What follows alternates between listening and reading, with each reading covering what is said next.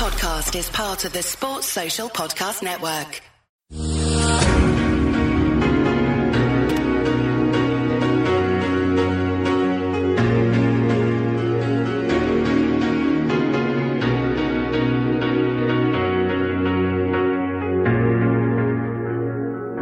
Hello, everyone, and uh, welcome to the AI Premier League preview show. After a desperately dull draw at Old Trafford, uh, keeps the Reds uh, well, back to the top of the league, one point clear, the thinnest of margins, of course. Uh, the games keep coming thick and fast, with Klopp's side looking to hopefully get back to winning ways um, against Watford as they arrive at Anfield this Wednesday. Uh, joining me on the pod tonight to help me preview that game, I have uh, Jon Moonie from Watford Podcast from the Rookery end, and AI regular, AI everyman really, uh, Guy Drinkel. Welcome, guys. Hello. Uh, good to speak with you, uh, Jon. Um, you, you've, you, you've caught me, uh, you, you caught all Reds really after, uh, what was a very drab sort of nil-nil draw at, at Old Trafford, um, trying to take the positives out of, of course, the nil-nil, putting you top of the league in, in late Feb, and it's a record points total. It's all this, it's all that. Um, uh, very hard to sort of read it. I, I, guess it's all put into context by just what City are doing. Um, but of course, the focus moves immediately on to, to Watford's arrival uh, at Anfield this um, uh, this Wednesday, and uh, of course we find you in in good form. I think it's uh, just just one loss from the last ten games, off the back of three consecutive wins, one in the cup, of course, uh, and a five-one thrashing of of Cardiff with a Gerard Deulofeu hat trick. I, I, believe I read it was the first hat trick that's been scored by Watford in the top flight since 1986. So it's yeah, one for the history books, that one. But I just wanted to ask you first and foremost, Jon, um, you know, following that 5-1, where do we find Watford at, at, the moment? Of course, seventh in the table, you've reached that magic total of, uh, of 40 points, but, uh, just how, how are things? They, they are really good. I mean, we are in our, our fourth season now as a, as a Premier League side. Um, and it, uh, you know, there's, we, in the past few seasons, pretty much by now the wheels have fallen off uh, and we're all screaming because the roller coaster is about to crash. Um, it, ha- it, it, hasn't happened yet. I'm not saying it's not going to happen, but we are in a much more, um, uh, I think, in, in, a mental state as a, as a, a, footballing side, in a much stronger position, a much mentally stronger position. And that sort of does come through uh, Javi Gracia. Um, by this time last year, he had just joined, uh, and we'd said, uh, thank you very much. Um, sod off to uh, Marco Silva. Um, and, you know, he did spend the rest of that season of last year just sort of sorting things out, making sure we, we got to the to safety and, and had another season. And this year, it, it just feels completely different. Um, maybe, you know, past managers, including Marco, including um, Walter Mazzarri and, and, and Quique uh, Sanchez Flores, who we've had in the in the Premier League seasons, maybe they were um, tacticians and great footballing minds, but there seems to be because this fall off that we've had, they're just not level-headed people managers, uh, and Javi really has sorted that out. And you could start seeing it happen at the, the end of last year. The fact that he got uh, a, a, team that was just terrible and desperate, um, and got something from them. Uh, and it's just growing. When we started this year in, in you know, fantastic form, um, with our win at home against at Tottenham after you know basically what was win win win, um, and, and that put us in a strong position. And we've done that before though, and uh, we are, as you say, just coming off the back of of three wins. Um, yeah, one was against QPR in the cup. Um, the one was against Everton. You know, I know how much you guys like to, to beat Everton. Th- this year for us, it was a, a much more important thing, um, especially at home with the return of Marco um, and the fact that you know, this this week we've uh, now been announced that they will be paying four million pounds compensation uh, for trying to turn his head, which clearly they did because of how he just disappeared from the Watford uh, mindset, uh, and everything started to go so badly uh, over yeah December and November December time last year. Yeah. So he being them at home was a massive lift. Uh, follow that up by an FA Cup and hey, and you in the quarter final. That's you know something we we you know not a rarity for Watford, but it, it's not a, a, regular a regular thing. Um, and then the five one last week, uh, well this week should say on Friday night against Cardiff, I think really for me sums up that they it's more than just uh, a, a, team that's grinding out results. It's a team that's having fun um, and expressing themselves. and that doesn't always happen. And that just again, as I said, not at this time of year, it hasn't happened. And the fact that you know every football fan looks well. You know, you guys played Manchester United today. Well, they're below you in the league, so therefore you should win. That's sort of how you mentally look at the, the league. And when Watford play Cardiff, they're lower down in the league, so we should beat them. And yeah, you should beat them. Um, they are in, in their, their mental place with the with the death of uh, of, of Sala. You know that they they were there for you know if, if things went well, it, it, it, could be a win. But five just shows um, how things are going, and and a player like Deulofeu, who yes he came from Barcelona, we weren't buying Lionel Messi, we were just buying a Barcelona player, and he was on loan at the end of last year, doing great, has done some wonderful things so far this season. He's playing up front with Troy Deeney, which doesn't feel like his natural place. He sort of you want to you want to think he wants to play wide and drift in, um, but he is playing as a, as a two up front, and he's had a couple of one on one, more than a couple one on ones uh, with with goalkeepers this season, and just has fluffed his lines too many times. But today, you know, this, this weekend he scored two brilliant one on ones, uh, and you think that's a big thing for him, uh, and that's a big thing for the club because it's it's the timing of it. Um, it's the timing of that that that turn in his his form that could be fantastic for us uh, going forward uh, for the last 11 games that we've got. Um, no, we're not going to get into uh, automatic into Europe. Uh, I think even in seventh place, we're 10 points off sixth. Um, and we're not going to win four more games than Chelsea. Well, maybe not. No, we aren't going to win four more games than Chelsea. Um, so we, we, are a club that have always tried to be the best of the rest. Uh, and this is our opportunity to do that. Um, and, and you, you are the first of many awful away games, you know, against top six sides. We've got you, we've got the two Manchester clubs, and we've got Chelsea away. Uh, we've also got uh, Arsenal at home, but all the other games, we're definitely going to those games thinking we get something. And I think this is probably the first time we we're, we're turning up at Anfield, where we really have been on the opposite end uh, of what Cardiff were were um, we were we were the Cardiff let's say of the situations where we lost by two too many goals uh, at your place. Where I'm not going to say we we we've got a chance of winning. Of course you do. This is professional football. We know what, what can happen, but we're in a such better place um, where to get something from the game doesn't feel like I'm a stupid fan looking and being glass, uh, you know, glass-eyed uh, at a at what could what could happen on Wednesday. Sure. No, I think I, I think one thing that's certainly come across from any of the games I've I, have watched uh, of Watford's this season definitely is that enjoyment that you mentioned. I think especially towards the start of the season when you were seeing um, you guys picking up uh, such early momentum in the results you were getting. Um, the football did seem free flowing. It seemed confident amongst the players. Obviously, Pereyra had that sort of fantastic start to the season as well, and mm. everybody rushing to try and throw him in there their fantasy uh, sort of football teams.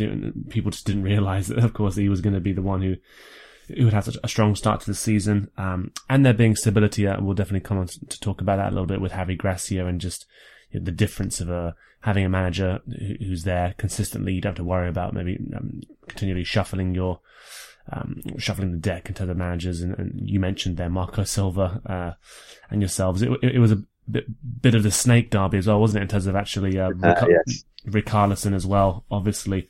Um, oh, I'm not sure if he left on as sort of bad terms as it's I don't think you can leave on bad terms if you get paid 50 million pounds. Right, exactly, I don't think that's possible. Yeah.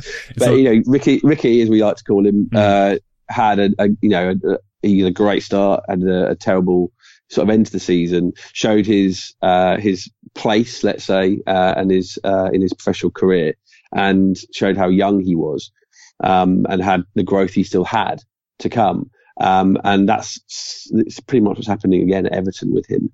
Um, he still he definitely has on his return. He got he didn't get as many boos as Marco got. Um, I think the boos he did get is because how wildly he celebrated when he scored against us at uh, Goodison Park. Um, but he uh, he got run, you know, he got substituted. He was run ragged um, and couldn't really be effective. Uh, and that's that's his season. So yeah, that's uh, where we are with those those two at Everton.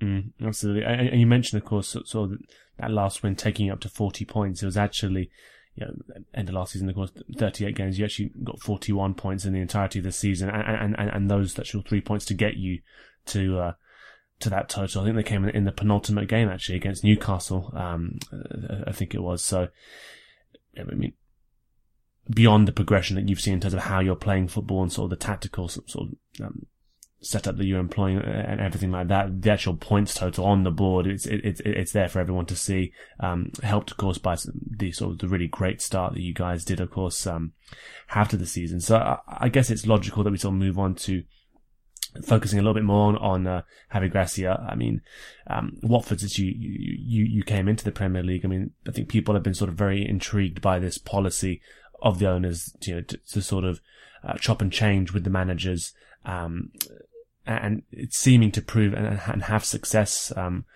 from doing that. Um, Javi Gracia is a sort of a break from that approach a little bit, of course, giving him the consistency, giving him the time to, uh, to manage and, and, try, and try and form his own, um, or imprint his own, his own identity onto this Watford side. Um, what have you made of Javi Gracia and, and, how he's grown into the role? I guess both as um, sort of spokesperson off off the pitch and in terms of getting on with the fans, everything like that, all that important stuff. But then also um, how he's looked to sort of mould uh, this Watford side in his own image. What what most people don't understand about Watford is we have been amazingly consistent with our management and that's not the management of the uh, the games and the the man who ch- picks the team. But what we have is a very stable, very large um, uh, backroom staff uh, who look after all our player recruitment, and that's part of the Pozzo family and, and everything they've done with Udinese, uh, Granada, and now Watford for decades now. Um, and that's where the, the consistency of Watford has always been. It's finding those those slightly rough diamonds it's getting someone like Deulofeu and Pereyra from Juventus and Barcelona. Why them? Well, no one can sign Lionel Messi, but they are. There's something not quite right about them at those clubs, but now we're sort of being able to bring them through, and they are finding the right sort of players, the right sort of mentality. And what hasn't really happened is the managers we've had haven't been the men to to form that uh, and make what we you know they were never able to make the players better than the sum of their parts. And, and Javi is doing that. Um, he feels like a friend. And I think what more than anything, he does understand the Watford way, what Graham Taylor created in the 1980s, what we as fans have continued and, and still feel is our football club. Um, that is what he has embraced. And he feels like he gets that and shows that off. And I think it's his man management that is so important, especially with the way that the club is run, uh, with our the wider uh, beyond Watford player recruitment. So that's where he, he sort of fits and he knows his role. You know, Marco Silva last year, straight away, he was um, grumbling because one of the players that we had had been sent out and he wasn't talked about it. Well, that's not your role. Um, what every other manager we've had in the past has already brought in a few of their own players, not massively, not Harry Redknapp saying, well, I need to change all 11 players. You know, there's a couple of players they've brought in that were, were their players to try and define. And actually, Javi hasn't done that. Javi has literally taken what he's been given and formed it into a team, a squad, uh, a gathering of, of, of men who can, who can fight and, and play decent, decent football. Hmm. So that's where his real strength is. Um, and I, you know, I, I, couldn't tell you the way he, he's not Sam Allardyce. I don't know how he, he played football for the last 15, 20 years. So he has, you know, they're all variations on a theme, really. Um, how they, you know, different uh, managers from the, the continent like to play football. Um, and it's, at the moment, it's a, uh, a 4 2 2 2, it seems. But again, football formations are fluid and he does adapt. Um, and he's kept a happy camp. Um, and that's that's the, the biggest thing I think he could have done. Uh, and that's why it, it's working even when he does make changes depending on, on who we're playing. Yeah, because I, I seem to remember in the past as well, not just uh, uh, with Silva, but with with Quique Sanchez Flores as well. Um, sort of similar grumblings around um, you know, not having uh, not necessarily full control, but more of an influence on the players that did come in. As you mentioned, some of the managers, the four managers had brought in some of their own players, and maybe they were keen to, to do more of that. But as you mentioned, there's quite a, you know, quite a stable model there in the background that has worked and, and, and proved successful over the years. So why change it? Uh, instead find somebody who, who's happy fitting into that, which, which seems to be the way with, um, uh, Javi Gracia from what you said there. Um, is, is there a sense that then, then, um, that there, uh, could be more stability then in terms of Gracia having a, a, a, longer term sort of stay at the club. I mean, if he is so happy to go along with the way in which uh, you know, the club has operated in terms of scouting players, um, the, the actual type of players that you, you, you tend to scout and bring in, um, because he fits in so well to it and it isn't sort of rocking the boat per se. Um, could we see him last here in the job for a number of years? That, that, that would certainly be the hope, I'd imagine. Uh, it is, and the fact that he's been uh, after when did he get it? Just before Christmas, was given a new right. Okay. is it three or five year contract? I can't remember what he was given, but um, I think the you know Scott Duxbury, who's our CEO chairman, you know he the way he talks, um, he knows he's the right. He they found the right type of person for Watford now at this point, um, and how we're sort of developing. Um, and, and in the past, Scott has had said, you know, he, he sort of did see managers as a, a two year basis um, and a two year role. And I don't think necessarily with, with Javi that's the case. Um, it, it's not there. He doesn't feel, like I say, it, it, doesn't feel like he's there to do that thing that managers do to, to lift a club, to do something and then fade out. It's, he's part of the long term. And I think if you embrace the system, you become part of the system and you can influence a system, um, and then the types of players and who who they're going to recruit, rather than just saying, "Well, I need to sign two players. You know, I need to sign this band, and I need to sign this person." That you know, you start to be part of it, and you start to develop something bigger than just making a couple of signings uh, to to get your way uh, in in playing. So he, I think he will be around for, for, for quite a while.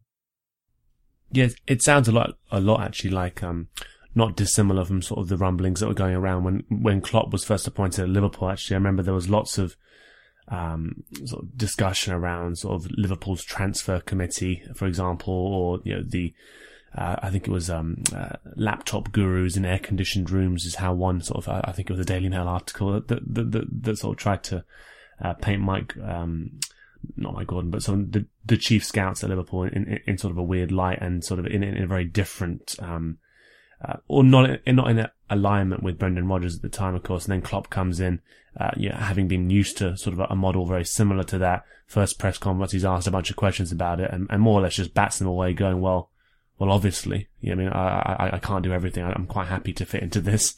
Uh, these guys spend their lives doing your scouting, etc. I can't watch everything, uh, and, and, it seems as though it's just ever since that point onwards, we, we didn't seem to have any sort of focus on, or, or the, the, focus now seems to be on just the, the great work that they're doing uh, in collaboration. But but uh, again, then moving on to the players themselves, and we can talk about uh, Deulofeu as, as one of the new arrivals in in, in a little bit. But um, uh, I'm interested. You, you look at the t- the sort of the top goal scorers, and um, I mean front and center. I mean, in, I'm fascinated by Troy Deeney really as a footballer, both by sort of the really I mean, he, he's endeared himself to Liverpool fans with all the complimentary things he, he said about Van Dijk this season, to be honest. Um, mm. But also, um, uh, just fascinates me that, I mean, with a footballer like Troy Deeney, you could have been well within your rights, I guess, to, to understand that at a point there was going to come a point where Watford would evolve beyond, you know, Troy Deeney being such a focal point in the team, obviously having a huge influence uh, off the pitch as well and being a huge character at the club. But you, you wonder whether how long he'd be effective. Um, he's top goal scorer for you again at, the moment, eight goals and, and three assists. Um, just on, uh, on Deeney then for, for a little bit, um, how much of a, um, a key influence has he been this season? I mean, aside from those goals. I think the influence is he seems to be more of a team player. Now, Troy is the longest, you know, he, next year was his 10th season as a Watford player.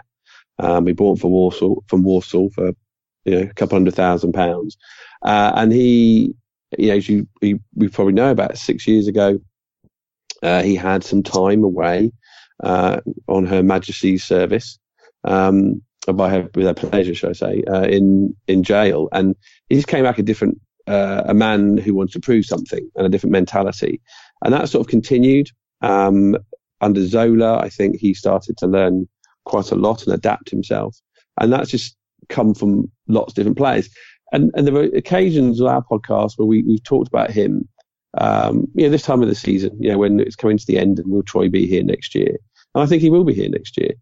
What he might not be, why we didn't think before, was because you knew he was too much of a big character. And was he being too influential to these managers who weren't having a good time? Because, you know, we, we had dinner with him once. You know, we did a special podcast um, just before we got promoted from the championship and our fifth anniversary doing the podcast. We sat down for like three hours with him. The podcast was only an hour, but just chatting to him. And he's just a normal bloke. But he has that sort of character that you wouldn't expect to fit with a continental manager. Um, but he's adapted. Uh, I think he knows his role. And Deulofeu and him seem to fit, starting to fit a, a lot better. Um, Deulofeu's a, a, a, different level of character, so player uh, that he's used to. But he is he is Mr. Watford. Um, he will, in the grand scheme of things, uh, get the status of, of, of, of a playing legend. Um, that word gets far too overused uh, in football, but he will get that uh, when he, he whenever he leaves or whenever he retires. Um, and him being a consistency is an important part as well uh, for for this Watford squad and and for us as fans, uh, and that can never never be uh, understated. You know, he has the, you know the, the sort of placement that Steven Gerrard had uh, with you guys. Um, that sort of key, iconic player um, that can that does more than just win games of football for you. No, absolutely. I mean, uh, it's it's it's clear that it's more than that. It's clear. I mean, obviously, you, you can look and see he's his top goal scorer.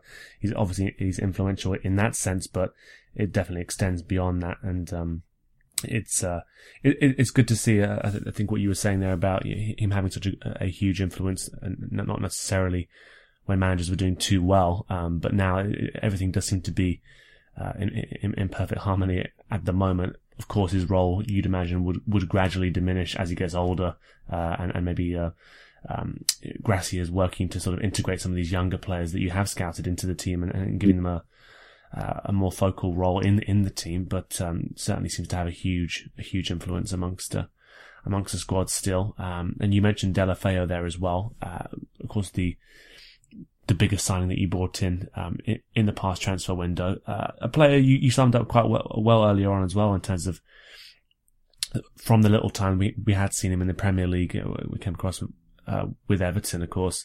Um, clearly got bags of talent in there, but of course it was that end product, it was that final decision making uh, in front of goal often, or even uh, in terms of providing assists that seemed to be lacking a little bit. I'm aware that the, the hat trick is of course padding these stats a little bit, six goals and four assists. Um, and you mentioned to me as well that there were occasions where he'd, he'd been wasteful in front of goal. Um, but why do you think that he is, um, sort of settling a, a little bit better of late? Well, he didn't really. He didn't start the season. He didn't really come into the squad until God late October, um, and he came back. It was a away game at Wolves. Um, so we, we'd had him on loan uh, after Christmas, after January last season. Played a couple of games, literally played a couple of games, and then got injured, and he was out and for the rest of the season. But he stuck around at Watford, and it was like, well, we thought he that meant he's a good chance that he's going to um, be signed over the summer. It took a bit longer than we thought, but he, he was signed. Um, and he, him and Pereyra just seemed to be that creative flamboyance that uh, we we were really lacking, and uh, you know to to add that extra dimension to a squad. Pereyra, we signed a while ago under Walter Mazzarri, but he's had massive spells out with injury as well. So Deulofeu, you know, has only been playing in our squad for a few months really this this season, and playing with Troy uh, as as a two up front. has taken time to sort of settle. And it really felt Saturday and on, on Friday uh, away at Cardiff. You could just see them just sort of just really starting to sink in with each other. Um, and he's just really got it and he started to get it. But he's still a young, young lad. It does, like I say, it was, it's been a while since he was at Everton. But, you know, I think he's only 24. So he's, he's still got time to develop. Um, and, and being at a club like Watford is the, the thing for him. Um, I think for maybe at least another season um, to have a full season injury free um, that can help him develop uh, and and you know improve those one on ones. Um, that makes him more consistent rather than just what was might only be a one off on, on, on Friday at, at, Cardiff. But yeah, he, he is the sort of feels like in terms of our, our recruitment, he is the next level um, and the next type of player that we needed to sort of start to bring into our football club. And he's, he's working out very well.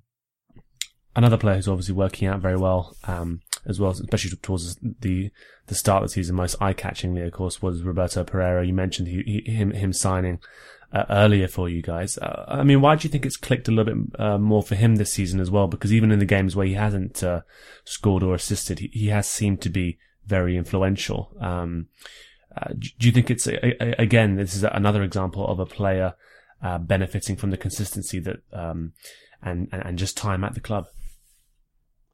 The benefit is playing games of football. Uh, it isn't just the consistency being of the manager. Fit, yeah. It's being fit, uh, and there was definitely a spell when he got he first got injured and was out for a while. You could just tell he was worried, um, and wasn't quite 100% into uh, football and the games, um, and and maybe not you know going to tackles as much. Uh, and that's that's gone now. He's got he's got back his he's not just confidence in his ability, but confidence in his body. Um, I think that's what's been great for him this year. And in fact, last year when uh, Richarlison was with us, uh, Richarlison was playing out wide, which is where he is better suited uh, and you know to, to cut in. Uh, and he was not just isn't quite in his right place uh, and and didn't have as a, an, as an effective season. This year he's played in the right place. Uh, he's been fit and he's played games of football, and I think that's that's the reason he's he's just shining a little bit more even in his third year.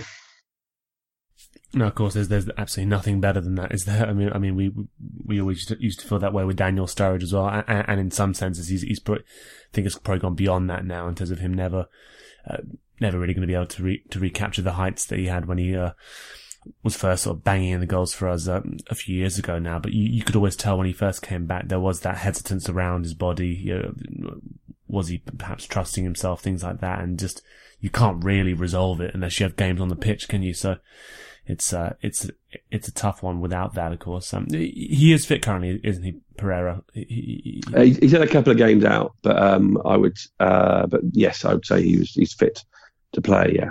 Okay. So his last injury was only a, yeah, a couple of weeks. Sure. And besides the players that I've mentioned there, of course, you, with you having watched f- far more of Watford this season than me, I'd hope anyway. Um, uh, is there anybody who's gone under the radar? I mean, it's very, it's very easy to talk about goal scorers or people who do the, the glamorous stuff in terms of the assists. Um, is there anybody else that you'd like to highlight as, as being key to the success that you've had uh, this season? The, the two men who are have, have for quite a while felt like they will be our players this season is one is Ben Foster in goal. Um, you know, we've had Heurelho Gomes as our number one for a while now, uh, and has done a fantastic job. But Ben just has just is, has been the next level. We had him on loan ten years ago when he was a very young lad, uh, and came over from West Brom in, in the summer, and he's been fantastic. Um, and definitely, he, if he doesn't win our Player of the Year, I don't know what's wrong with the voting system. Um, uh, Etienne Capoue in the middle of the of the of the pitch is in a different headspace as well. He's been part of our squad since we came to the Premier League. Um, but when it got cold, Etienne started to disappear a bit and wasn't quite as playing at, at full throttle. And he's just kept going. He's just kept going all season. Um, him and Doucouré in the middle are a, a, really great partnership, and they really sort of sorted that out this year. Um, and you know know each other really really well uh, and they've been fantastic. But the the yeah the other part of of our model uh, is to buy these young players and, and develop them. And Will Hughes, who we got, everyone remembers him from from Derby. Um, you know, I think he probably was linked with you guys at some point when he was about 15 years old and started to shine at Derby. He has been consistent um, uh, in our squad, and he's just the, the, the workhorse that you need uh, and you want in in any squad. But he's again like a younger player that's been wonderful, um, and it's just yeah, just showing his his true side and, and what he can he can do, and, and just needs more games before he can show and maybe potentially move on to something more than just Watford. And there's a couple others, you know, there's uh, there's Quina, uh, who we uh, Domingos Quina, who we signed for only a million pounds um, from West Ham uh, on the deadline day, and he's a very young lad, had played in West Ham's uh, first team, but he's just a ball of energy, and you know, one of those things where you think, how can you be 19? How can you be that young? Yeah, he's, he's a wiser head on his head, uh, on his shoulders than uh, than you would expect. So it's really fantastic to sort of see a variety of players, uh, slightly older like Etienne and, and, and Ben and younger players sort of coming together. Um, but they've been the, the, the shining lights, I suppose, for, for the squad this year. Yeah, when you look at that midfield, actually, that, that that's something that, um, as we move on to talking about the game now, this uh, this Wednesday, not altogether looking forward to sort of coming up against them because I think it's uh, uh it, it's certainly going to be a key battle for sure. But in, in terms of how you'd expect uh, Javi to approach a game like this, then at um, at Anfield this week, I mean. I know you didn't see the game earlier on today in terms of Liverpool Man United, but it was a. It's probably better that you didn't. You, you, you didn't miss mm-hmm. anything. I can tell you that much. Uh, and um, it does seem as though Liverpool have, have struggled to um, uh, perform at their highest level when they when they have these extended breaks, whether it be seven days, ten days. So it's it's probably a good thing that we're back in the thick of it um, at the moment. But um, uh, how do you expect uh, Javi Gracia to approach this um, uh, this type of game? I don't think it's going to be much of a different side to the one that uh, played against Cardiff, but there you can just imagine some slight different tweaks to it with a slightly more uh, defensive thought process to, to handle your, your front three, if it will be three, of course. Um, so I, I, I, can see, you know, Deeney Deulofeu and Pereyra sort of starting with Will Hughes, Abdoulaye Doucouré and Capoue in the middle. Um, and the back line is probably the, the only place where it, it might start. It'd be Masina uh, on the left because Holebas is uh, still suspended. Um, it'll be Craig Cathcart, who's been again immense this year. Um, uh, and probably Adrian Mariappa started on against Cardiff, um, and probably be the same. Uh, and then Janmaat uh, on on Daryl Janmaat out on the right, uh, and Ben Foster in goal. So it's not going to be very different. The, the the weird bit, I suppose, not not a comfortable bit, but you know, Janmaat isn't quite as defensively minded as you you'd want uh, against a side like Liverpool. So you might see some changes changes there. But Masina isn't as an attacking um, left back uh, as Holebas can be, and so yeah, they had a, a, a quite a, a, nothingness of a game really. We weren't really challenged that much by Cardiff, so that's how I sort of expect it, um, and and definitely be four at the back uh, rather than anything more than yeah trying to get the the wingers to bomb on, um, especially not early on.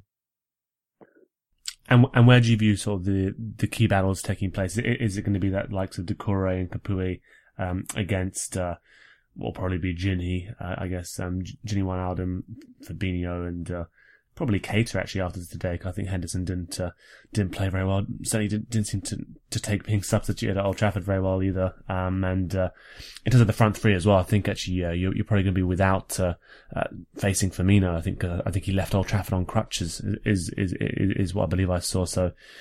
He, he's probably going to miss this game as well. But in terms of mm. where you see um, sort of the key battles taking place, and also where you think um, where you, you think you can potentially get some joy against us? Would it be trying to exploit um, moves for the counter? Uh, yeah, possibly. If Deulofeu keeps the speed up he was, he had on Friday, then yeah, there's there's a huge potential for some some countering. Um, the, the, the game we won or lost, um, I think in the midfield and how much influence we can have on that.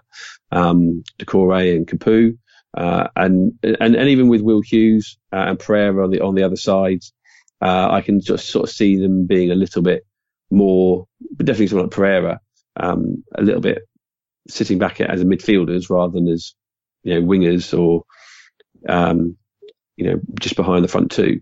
So that's, that's where the, the, I think our game will be completely won or lost. Um, our defence, you know, we, we would, we were sort of after another centre back, um, on our, on our fans wish list when it came to January. Um, it's not a terrible defence, but you know, it has its, it, it is what it is. Um, and then up front, you know, with, with, with, with Jerry up front, you know, there's a possibility of, of that's where goals could come from.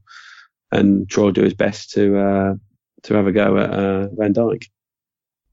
Of course, yeah, we know about that, that long-standing relationship, of course, that they seem to be, seem to be striking up. But, um, I mean, certainly into the knowing how Van Dijk smells apparently as well, uh, which is a, a, nice little detail Deeney put in there. But, um, in terms of when you're looking at Liverpool side, I mean, the, the front three, as you mentioned, um, even if it is without Firmino this time round, um, they obviously usually grab the headlines um, as being the real key threats. I'm not sure how much of Liverpool you, have seen this season, but in terms of um, the actual the, the players or, or, threats you're not looking forward to dealing with or think that um, could be toughest the, the toughest test for you, who, who, would it be? Would it would it be those usual names to the Salah and uh, Sadio Mane, or or is it somebody else?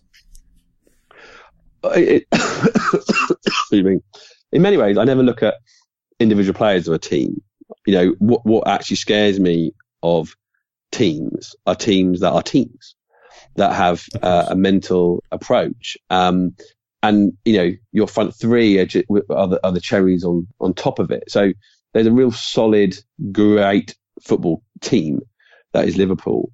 Um, and we would have to be um, at our best to get a, a win out of you, um, or you would have to have a very much an off day um, somewhere along the line. You know, that, that, classic, you know, a mistake here, penalty there. That's that's probably where Watford would, would get game from. And so, what am I scared of? I don't know if I'm really petrified of of Liverpool um, at this point. Um, but absolutely knowledge that it's there in abundance when it's needed. So I say if, if, if we play and, and we express ourselves uh, in the way that we can, um, in the places that we can, then it will be a, a, great Watford performance and hopefully just won't be as many goal difference as it has been, yeah, home or away. Um, but you, you really want to see players like Doucouré sort of really just sort of dominating that midfield uh, for for him uh, as well as our, our club because he's the sort of player the right age where a step up somewhere to a Liverpool or to someone else um, is what he needs to do. Uh, and you really want to see even players like Deulofeu uh, and and Pereyra to to shine uh, on a slightly bigger stage um, where they're approach and their headspace is is to to do something and to be influential, um, not just be scared and, and quiet in the corner. No, of course, yeah, you, you you'd want them to express themselves to to take that opportunity, and of course, we'd want them to uh, to have the the quietest game possible, of course. Uh, but mm-hmm. um, in terms of then, uh, I guess putting you on the spot for a prediction then for for Wednesday's game. Um, I know you got to perhaps rush off. But uh, uh, what would that uh, scoreline be? I, I guess. What, what, does your heart say? What does your head say? One 0 Watford. One 0 Watford. Who, who I always say that though. Who, who be the goal scorer? oh, uh, Will Hughes. Will Hughes. Okay, yeah. Yeah, I don't know. I don't, I'm not. I'm not a massive predictor, no, but really um, one in Watford's always. Uh, uh, I think I did a thing on the BBC website once where you you could find out what the average score was uh, of your time supporting the club, and mine was one 0 So I thought I'd go with that. 1 0 Watford, of course. So, anyway, Jon, thanks so much for all that insight on Watford. I mean, it, it, has been a fascinating sort of club to to talk about over the past couple of years, um, in the way in which you've done things. You mentioned there's some of the consistency behind the scenes, but the chopping and changing, I guess, on the front end. Um, and now the, this stability under Javi Gracia and the way in which you've, uh, been able to express yourselves this season, it, it does look like things are going from, uh, from strength to strength there. So yeah, thanks again for all that, uh, for all that insight. No worries. Thanks for having me. Guy, bringing you in. Um, I mean, first and foremost, uh, just, we had to focus on that on that drab game, of course. Um, drab nil nil. Uh, it, it, has taken us to the top of the of the table, one point clear of a let's face it, a record breaking. Um, in- incredibly talented Manchester City side, uh, so I think we should always have that in perspective. Very hard to in the in the immediate aftermath of the game, but uh, if I was to ask you what you thought of the performance and then what you thought of the result, um, whilst it's still nice and raw for you, uh, what would you uh, what would you say? Yeah, I mean, you kind of do have to separate the two, don't you? I suppose. But um, performance-wise, we were. I'm trying to pick a word that's harsh enough, so I'm going to go with abysmal. Um, it it was probably one of the worst or most disappointing performances of the season, and I think you have to kind of you kind of have to contextualize it with the, the with the result. I mean, a draw was a good result before the game, but I mean, then you look at what actually happened in the game. They were had three injuries in the first half. Rashford was injured all game. They were basically playing with ten men, and um, I think we ended up having one shot on target. So that that's just horrendously disappointing for me. Um, I think it's a I think you have to put it as a wasted opportunity myself. I think the fact that Man United kind of, well, obviously we don't know what their game plan was because it changed so much so quickly, but what it turned into was just a proper Jose Mourinho performance, sit back and then hope something happens on the counter attack and stuff. And it almost, it almost nearly did a couple times, whether it was just a freak goal or I mean, a fully fit Rashford probably would have uh, jumped on a couple more, a couple more um, threatening occasions, but fortunately that didn't happen. But yeah, we, we were so disappointed, we were so disjointed, and I, I just call it a wasted opportunity, Hari. Yeah, I think my immediate sort of reaction to it was just, um, I mean, I, I was actually watching it just to, to add some context. I was watching it with a bunch of uh, uh, friends of mine, a couple who actually are, are United fans, and when I arrived actually watch at the pub. I mean, they were all bricking it completely. That they were that they were completely convinced that it was going to be a comfortable win for for us. Um, uh, and then when the injuries started to to happen as well, I mean, they were, they were, they were almost despondent. the, the, actual players that we had to to give us some foothold in this game are now being injured. Um, so what hope have we got? And then, uh, of course, you got Rashford on the pitch who um, he was on a pitch, but he, he, was barely playing at full tilt. He's clearly injured. Uh, worryingly, seemed to be playing uh, just by being given painkillers, which of course we know is a, a, really stupid, stupid thing to to ask a young player to do. So I'm sure Saibonic was delighted uh, by that. But um, the opportunity was there. I think I I sort of described it after the game as uh, to me, it seemed like a, like a cowardly performance, to be honest. Um, and it's, it's something I wanted to ask you about as well. We, we, uh, do you think it was, I mean, we can talk about the setup and some of the individual players in a second, but in terms of the occasion, uh, and the context around the occasion, and it's always a big game against United, but so much riding on this one as well terms of the, the, the title race that we're in and the fear, I suppose, of, you know, we, we couldn't lose that game. We couldn't really afford to lose it. Um, we felt like that could have been a doom and gloom situation if we had done. Do you think that the occasion uh, got to those players?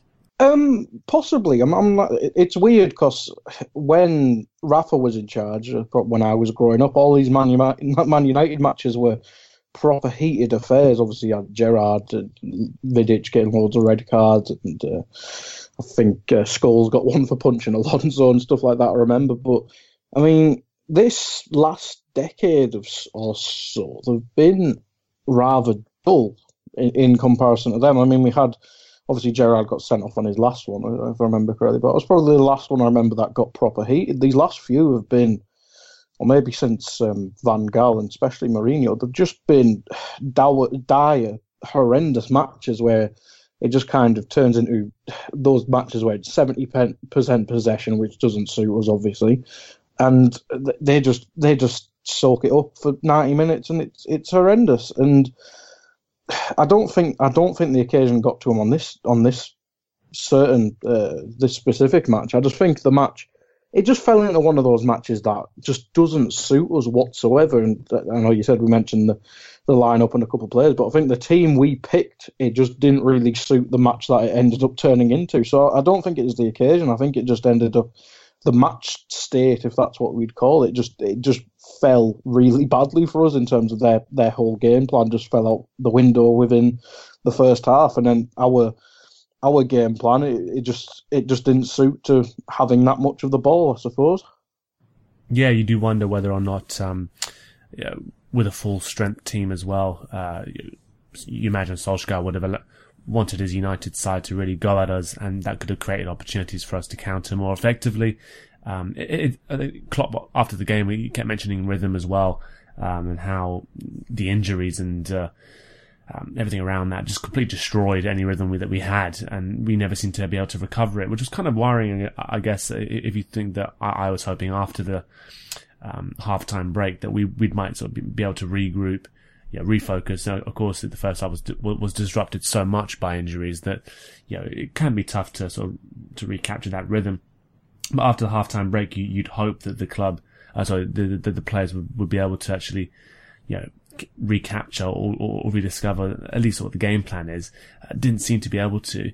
Uh, to move on to, I, I guess then focusing on, on individual players because it's it's going to be important we come into this game on Wednesday as well. Uh, who who lines up for us? But um, for me, I, I kept coming back to the midfield really in that I, I didn't see anywhere near enough impetus or or actual determination to to drive forward to create something. Uh, we had Fabinho, uh, Henderson, of course, and and Wijnaldum. Um, Henderson coming in for Keita that we'd seen in, in midweek against Bayern. Uh, and we know what all those three um, possess in terms of their qualities. And, and, as you mentioned, maybe it's the wrong type of game uh, for for that three. Um, but where did you feel that we fell down then today in terms of because it, I was surprised at times, guy. I'm not sure about you that um, it didn't seem like you know we're a team trying to trying to win the league here, and um, you know, 20 minutes before the end, 10 minutes before the end, even five minutes before the end, it did seem like we'd we'd settled uh, um, for a draw quite early on. Yeah, I think you're spot on there. We definitely we definitely settled, and I mean, even in the last few minutes, we were we weren't panicking trying to get the ball in the box or anything like that. We were we were tippy tapping the ball around at centre back and say, well, at least try get it in the box. It was just it was doing my head in at that stage. But at least um, the memory from sort of the way in which I think you'd mentioned it yourself when Origi destroyed Everton as a football club. Yeah, that came from a, a hopeful hoof, didn't mm, it? Into yeah. So it was it was all the more surprising that there wasn't that. But yeah, why why do you think that was so so, so stale in midfield? I just don't think. I think that three could work, but in certain games, as I said earlier. But I mean, for me, Fabinho did his job fine. I think Pogba got the better of him a couple times, and that's always going to happen. Pogba's a very good player, but I mean the other two, Henderson, he's not the player he was. We all know this. Everyone knows this. And to expect him to, and I'm not saying Klopp expect him, but some people probably expect him to be that 13, 14, 14, 15 player who gets beyond the striker and, provides a link to um, to the to to the forward line. He's not that player anymore. So I'd expect him to be the in between man who kind of helps Fabinho do his job. So I, it's probably not the popular answer, but I've got to look at Gini here. We we saw him against Bournemouth become this almost marauding number 10 link player who provided a goal threat, got beyond the strikers, obviously scored that brilliant chipped goal and, uh, and was a danger throughout. But in in other games, we see this version of Gini where he's safe. He's he's too safe. And for me, that's where my frustration comes with Gini Wijnaldum. Like I'm not saying he's obviously been our best midfielder this season. I'm not saying that is, but I think sometimes he gets off quite easy from the fan base because ability wise, he should be one of the best midfielders in the Premier League. He probably has been this season, but sometimes he. I'm not saying he he goes hiding or anything like that, but he just doesn't perform to the to what his ability should be. Because he, you watch him for Holland, you watch him in some of our games, he's playing like he's playing like almost like a prime Gerrard. He does everything, attacking, a bit of defending. Obviously, he's probably more defensive minded than Gerrard was. Um, but you watch him for Holland, especially, and he's a goal threat. Whereas today we just saw him. Oh, he keeps the ball well. You can't really tackle him, but he he, he doesn't create anything. Uh, so I think that makeup kind of wrong, and it's it's weird. I think we just got to hopefully you just got to gamble on which Gini turns up on the day. But in terms of the rest of the pitch, I mean, um, I was just recording uh, rate, rate don't hate there, and James Milner had double or more than double the touches of Robertson. That that just screams a no no there. I mean, the fact that Trent wasn't playing himself is a problem for me anyway. But Robertson, albeit he's not been in his best form, um, probably in 2019 or since he's got his new contract or uh, since he's um, became a father, that's probably a more, a more logical reason where he might um, interrupt his sleeping and stuff like that. He's not been in the best form, but James Milner is a 33 year old midfielder playing outside out of position and is not that great at crossing in the first place. And the fact that Robertson had half his touches, it, it just kind of and and Ashley Young was playing that side. I mean, why would you not target Ashley Young? Why would you target Shaw with your oldest, slowest player? It just didn't make sense to me. So I thought we were just kind of wrong in all of it. And well, the front three was just horrendous whenever they got involved. Why? Why do you uh, think we made that change with with with Milner? Because uh, perhaps there was the fear that Lukaku would pull on to one side and target someone like Trent, and, and, and we saw actually uh, last season. I, I, was talking about it pre-game, uh, whether rightly or wrongly, sort of Trent was lambasted for the way in which you know, his performance went last time around at Old Trafford, where sort of Lovren lost out in the air a couple of times, and, and you know, they, uh, Rashford exploited the space that sort of Trent had left. Um, if I'm Trent Alexander-Arnold, I, am I'm, I'm going to Klopp's door. I'm knocking on it, saying, "I'm a local lad. This game means everything to me. Uh, I remember what happened last season. Uh, you know, I'd want the chance to sort of redeem myself, um, even if I don't you know, really need to. Um, it's, it's, a big game for me, and we know what he can provide um, to us in uh, an open play as well in terms of his his ability to cross the ball. If if we were gonna, I mean, it's, it's with hindsight now, but if we were gonna cross the ball as many times as we actually did, um, it, I guess it would would have helped to have one of the one of the better crosses of the ball on the pitch um, in Trent. I mean, wh- why do you think we did opt for that? Was it was it a case of just Klopp wanting to get you know the stalwarts of Milner and uh, Hendo on the pitch for a game like this? I think it's a bit of that, and I think Klopp mentioned um, the fact that Trent's obviously been unfit for a, a, good few weeks, and his first game back was um, the Bournemouth game or whatever it was. I can't remember. Um, yeah, so I think it's a bit of that, but I do agree he loves getting or just crowbarring Milner into the team anyway, shape or form. Uh, but more worrying for me is the fact that he didn't recognise the amount of space Milner was having and make a substitute because if you didn't want to start him, fair enough. But the fact that the game just turned into such a such a huge mess, it uh, as we've both said, it was it almost became a perfect game for Trent, and it, it kind of reminded me of that PSG game at Anfield. Where Trent literally had about 80 yards of space because nobody could be bothered defending him, and we just Milner just didn't take advantage of that at all. And as you said, we Milner just crossed it about 700,000 million times, and I'm fairly sure he didn't hit anyone from an open player one, if I, if, that, if I heard the statistic correctly, yeah. which is fairly abysmal. so yeah, I think Trent should have definitely been subbed on. But I mean, the fact that he didn't sub on Trent, it, it must mean his in his fitness must not be up to scratch to me, I suppose. No, of course, and, and you, we do have these games coming thick and fast, and, and, and maybe it's uh, you know there's a lot more data available to the club than it, than than's available to us. Maybe it was being sort of um, yeah, sensibly cautious and all that. But yeah, a bit weird that we didn't see the, those changes made. I, I did think the substitutions were a little bit strange. Um, yeah, I, I think uh, again it's easy to say with hindsight, but even having a player like Keita, who we know has certain abilities to dribble or whatever, um, and it seemed seemed to be in a good moment at the moment. Uh, over the over the past few games w- would have made sense. Um, just before we get on to sort of talking about the upcoming games and uh, what we might want to see for it, but you know, this game, it, end of the day, it's a, it's a, it's, an, it's another point. We go one point clear at the top of the league. Um, just wanted to ask you how, you're feeling about the fact that in the last four games, of course, um, it's been what? So looking here, it was a nil nil against United, of course. That three 0 win against Bournemouth, uh, the two back to back draws against Leicester and West Ham, and then that narrow win against uh, against Palace. Um, what have you made of our form then since the uh, since the start of the year. Um, obviously not been as impressive as as towards the end of last year. Um, and, and do you have any sort of um, wider concerns about uh, you know, how we've been playing, or do you think it's the fact that we need to stop having these breaks, get back into the thick of it, and the rhythm will uh, will come back for us? I think that's a good point about the rhythm. To be fair, I haven't really thought of that. Um, but yeah, there is there is a, a, a, good few concerns, I suppose. Um, I think the front line is just massively out of form or out of rhythm, as, as you as you pointed out there. and and that's a worry. Um, obviously, a couple things. I mean, Leicester, we probably should have had a penalty and stuff like that, but we played abysmally.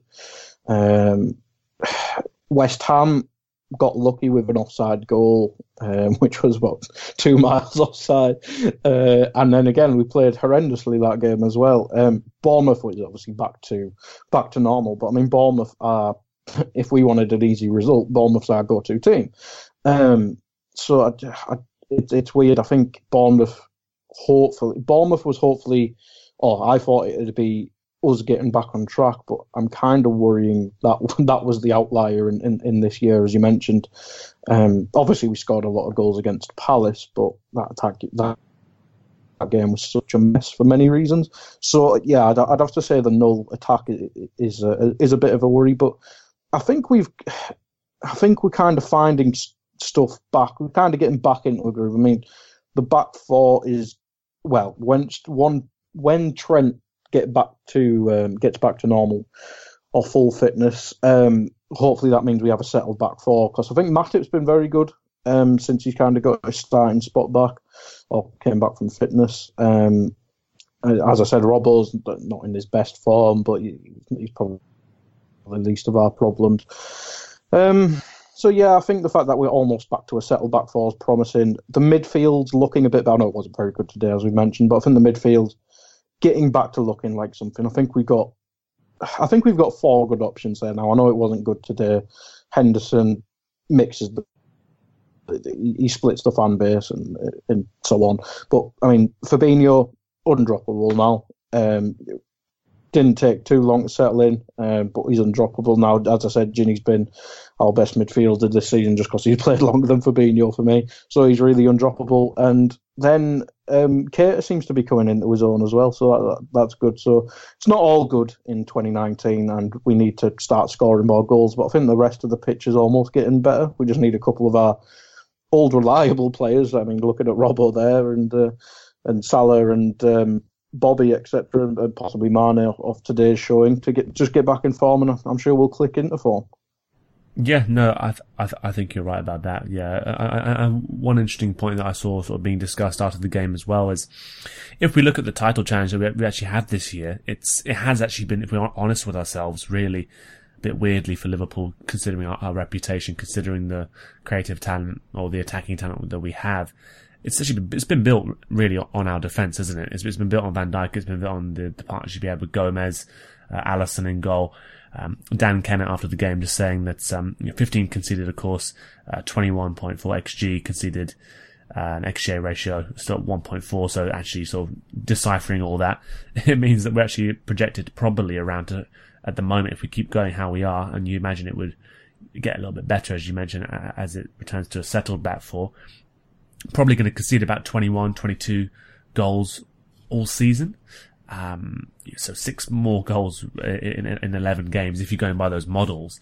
I mean, that's in anyone's book, that's completely elite in terms of sort of how we're uh, you know, tightening up. And you, you, look at the remaining games, you think, yeah, in terms of how we defend, yeah, we've become much tougher to beat. Some people I saw today trying to sort of frame the game against United as was this our Chelsea game, for example, a 13-14 where, you know, in another season we would have thrown caution to the wind and maybe got caught as we nearly did, to be honest, um, at one stage. Um, but this time we didn't re-emerge with a point, um, which they seemed to settle for uh, a while ago.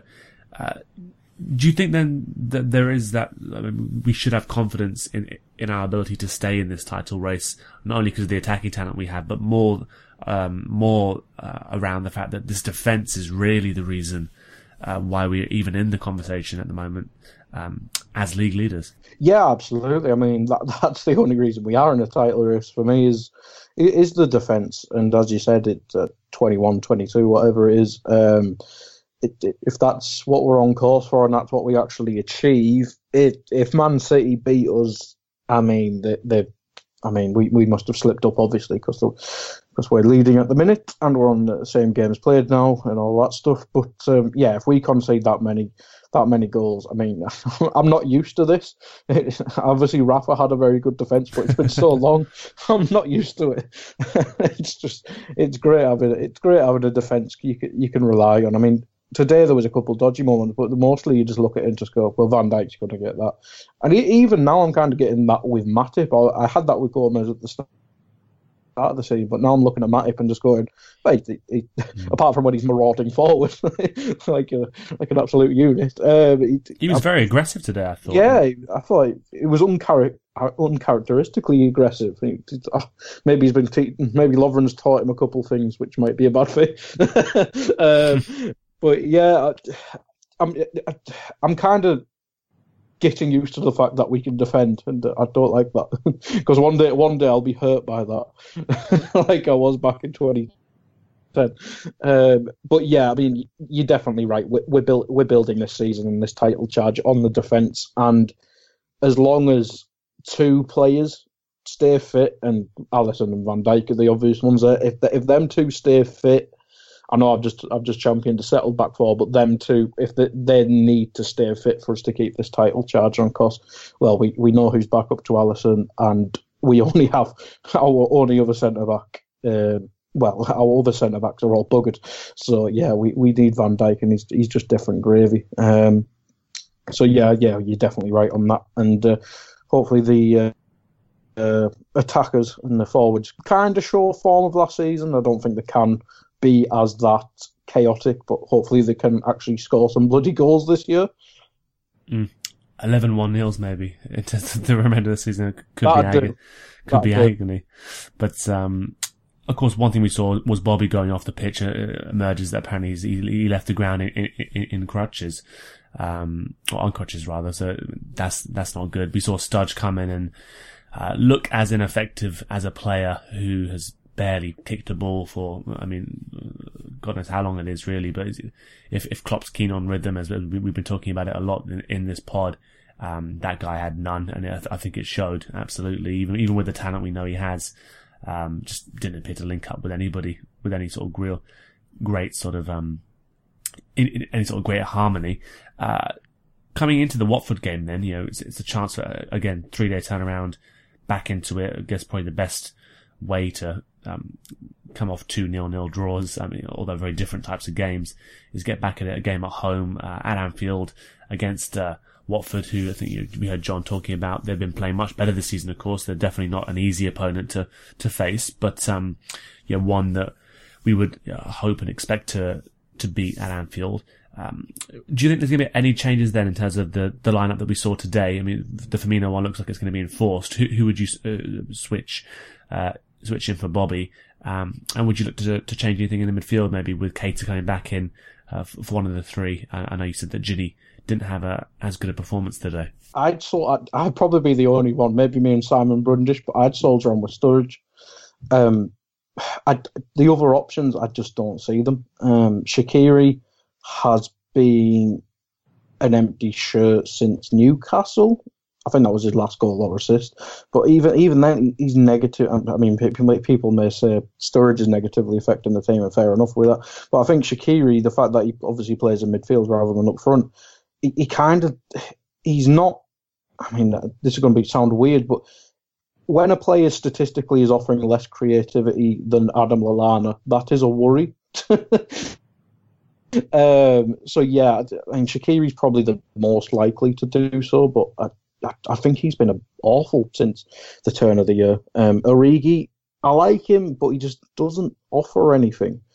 And albeit Sturridge has not been great in his very sporadic uh, minutes and stuff like that, we saw at the start of the season once he gets somewhat of a run, whether it's one start and then 20 minutes, it, he can, can have an effect. And now that he's had what 60 odd minutes, maybe not 70 odd minutes, whatever he had to do. Give him a start against a Watford team who probably can't, probably may come out as a bit more than the Man United team. Um, um, but yeah, it's. Um, I think I think you got to go with Sturridge. I think the fact that he was trusted today, I think he can offer most of the stuff Bobby does apart from the legs, and that obviously might be one of the key things. But a, a fit and firing Sturridge or an in rhythm Sturridge can offer the passing, the shooting, probably the better shooting.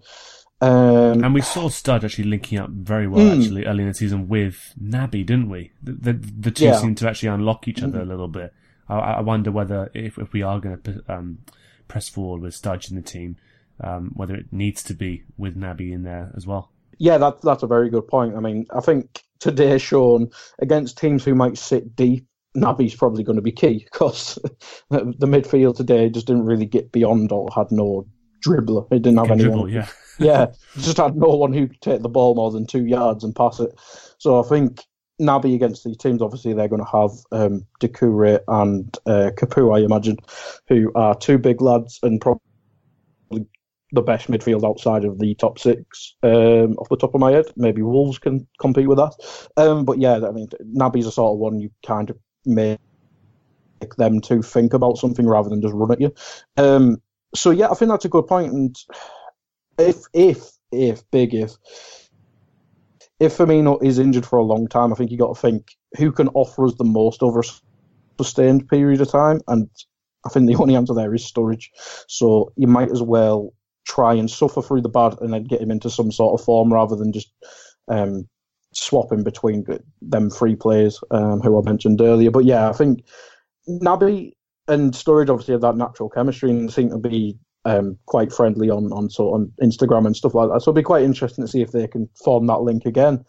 Um, and I and I don't think we'll ever see Mane and Salah play that badly again. So I mean, some people say Sturridge is the cause of the of the disconnect in the Manchester United game today, but I mean, if if even if one of them played better, we'd probably see a better version of Sturridge. So I, I think that's the only the only ones, and maybe I know this is going to be me champion Moreno and stuff like that, but Robertson is very much out of form, and if he if he just needs a break, obviously Lukaku, I think he had a, a wrist a cast on his wrist or his hand after Lukaku fell on it, so he might just might just be a, a good excuse to give him a break. And I'd like I really, really, really like to see um, Trent come back in. That might mean uh, Milner goes to left back actually, and probably a more realistic option. But we definitely need to see Trent back. And um, yeah, Naby and Sturridge if Firmino is um, buggered.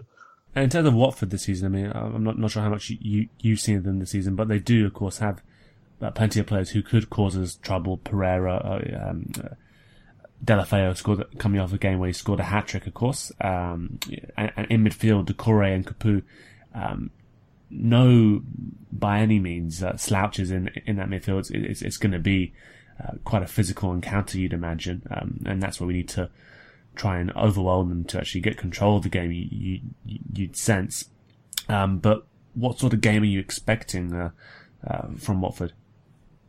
Um, the little bits and pieces I've seen of them, I think they're just going to have to try and overpower us, and I think that almost suits us, especially with um, Troy Deeney. Uh, I mean, he, his his love for Van Dijk is well known from earlier in the season.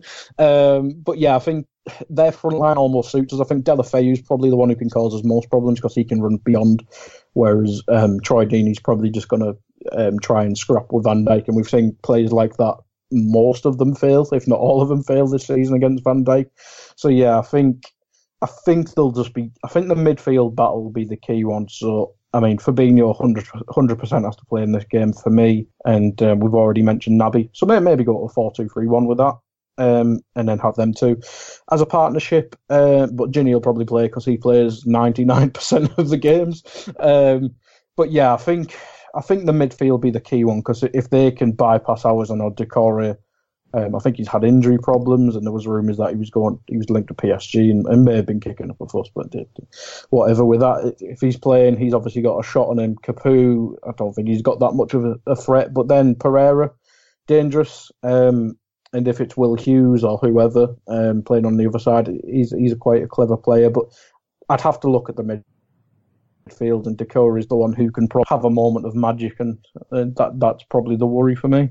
Yeah, no, I think you're right in terms of the actual the the key players, the ones who you, you'd imagine would be if if they if they were going to cause us trouble, it's, it's probably going to come from from those three: the Pereyra, Doucouré, um, uh, Deeney, of course. Hopefully, he he is too busy sort of smelling Van Dijk, but uh, the other guy and Deulofeu, maybe he. Uh, as long as he can sort of rediscover his Everton form, I think that should be. Oh yeah, sh- shouldn't be too bad for us. I mean, it, it, would be quite nice. They've reached forty points now. Yeah, it's it's it's, it's safety is there. It's uh, hopefully they can already find themselves on the beach. I, am not I'm not expecting that at all, of course. But uh, if I was to put you on the spot, then Guy, um, and ask you for a, a score prediction for this game, are you predicting goals? ask you after after after two nil nil draws. That's the one question there. Um, I'm liking your idea earlier of the 11 1 nils in a row, so I'll go 1 0. oh, dear God. No, yeah, I mean, I, I, suggested it because that's the bare minimum that we can do, but I'm not sure my nerve. I mean, I think that'll really test all of our nerves when it, when there's a, when there's a chance for, uh, for Wolves on the final day of the season. Oh God, uh, no. Yeah, exactly. Um, yeah, I, am going to go for, I mean, we, we, don't see enough of them these days. I'm going to go for a 2-0 win at home, just calm the nerves, um, get back to winning ways. But I think it, it's really going to be the performance, isn't it, that we're, we're all looking at to, to try and see a more encouraging, uh, performance. Um, I guess we, we could be being too harsh because that Bayern Munich performance, it, it, it, wasn't terrible. That we did create chances, we just didn't take them.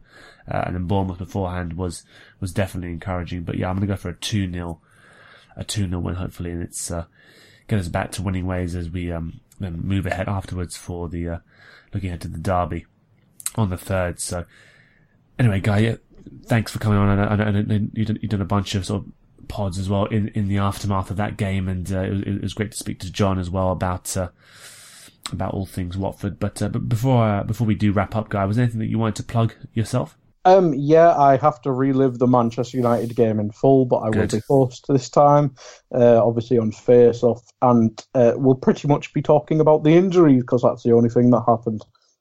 Yeah, you should probably talk about sort of Lingard. I mean, cause that looked like one of the most irresponsible things I've seen. Oh, I, yeah. I mean, alongside the Rashford, because Lingard clearly wasn't fit, uh, and then he's forced to come on, and now has a terrible hamstring, uh, hamstring injury apparently, and Rashford, I guess, is just yeah, I mean, I'm I'm not a United fan, of course, by any stretch of the imagination. So I'd, I'd, be fine if he was out for a while. but uh, it seemed like a very dodgy thing to do to to just ask him to play on painkillers for that entire game. Um, so yeah, plenty to plenty to talk about there. But uh, anyway, um, to all, all, all the listeners, it's not been the most exciting of uh, of days uh, to be a Liverpool fan. Uh, but of course, we do move back to the top of the league with that point gained at Old Trafford. Uh, no loss. Uh, we, it was a must not lose game and we, we come away with it with a point. So moving on to, to Watford and, we'll, we'll, be back again next week to preview the, the derby, of course, as, hopefully Everton will be good old faithful and give us those, uh, give us those three points. So thanks so much for listening and, uh, we'll be back again next week.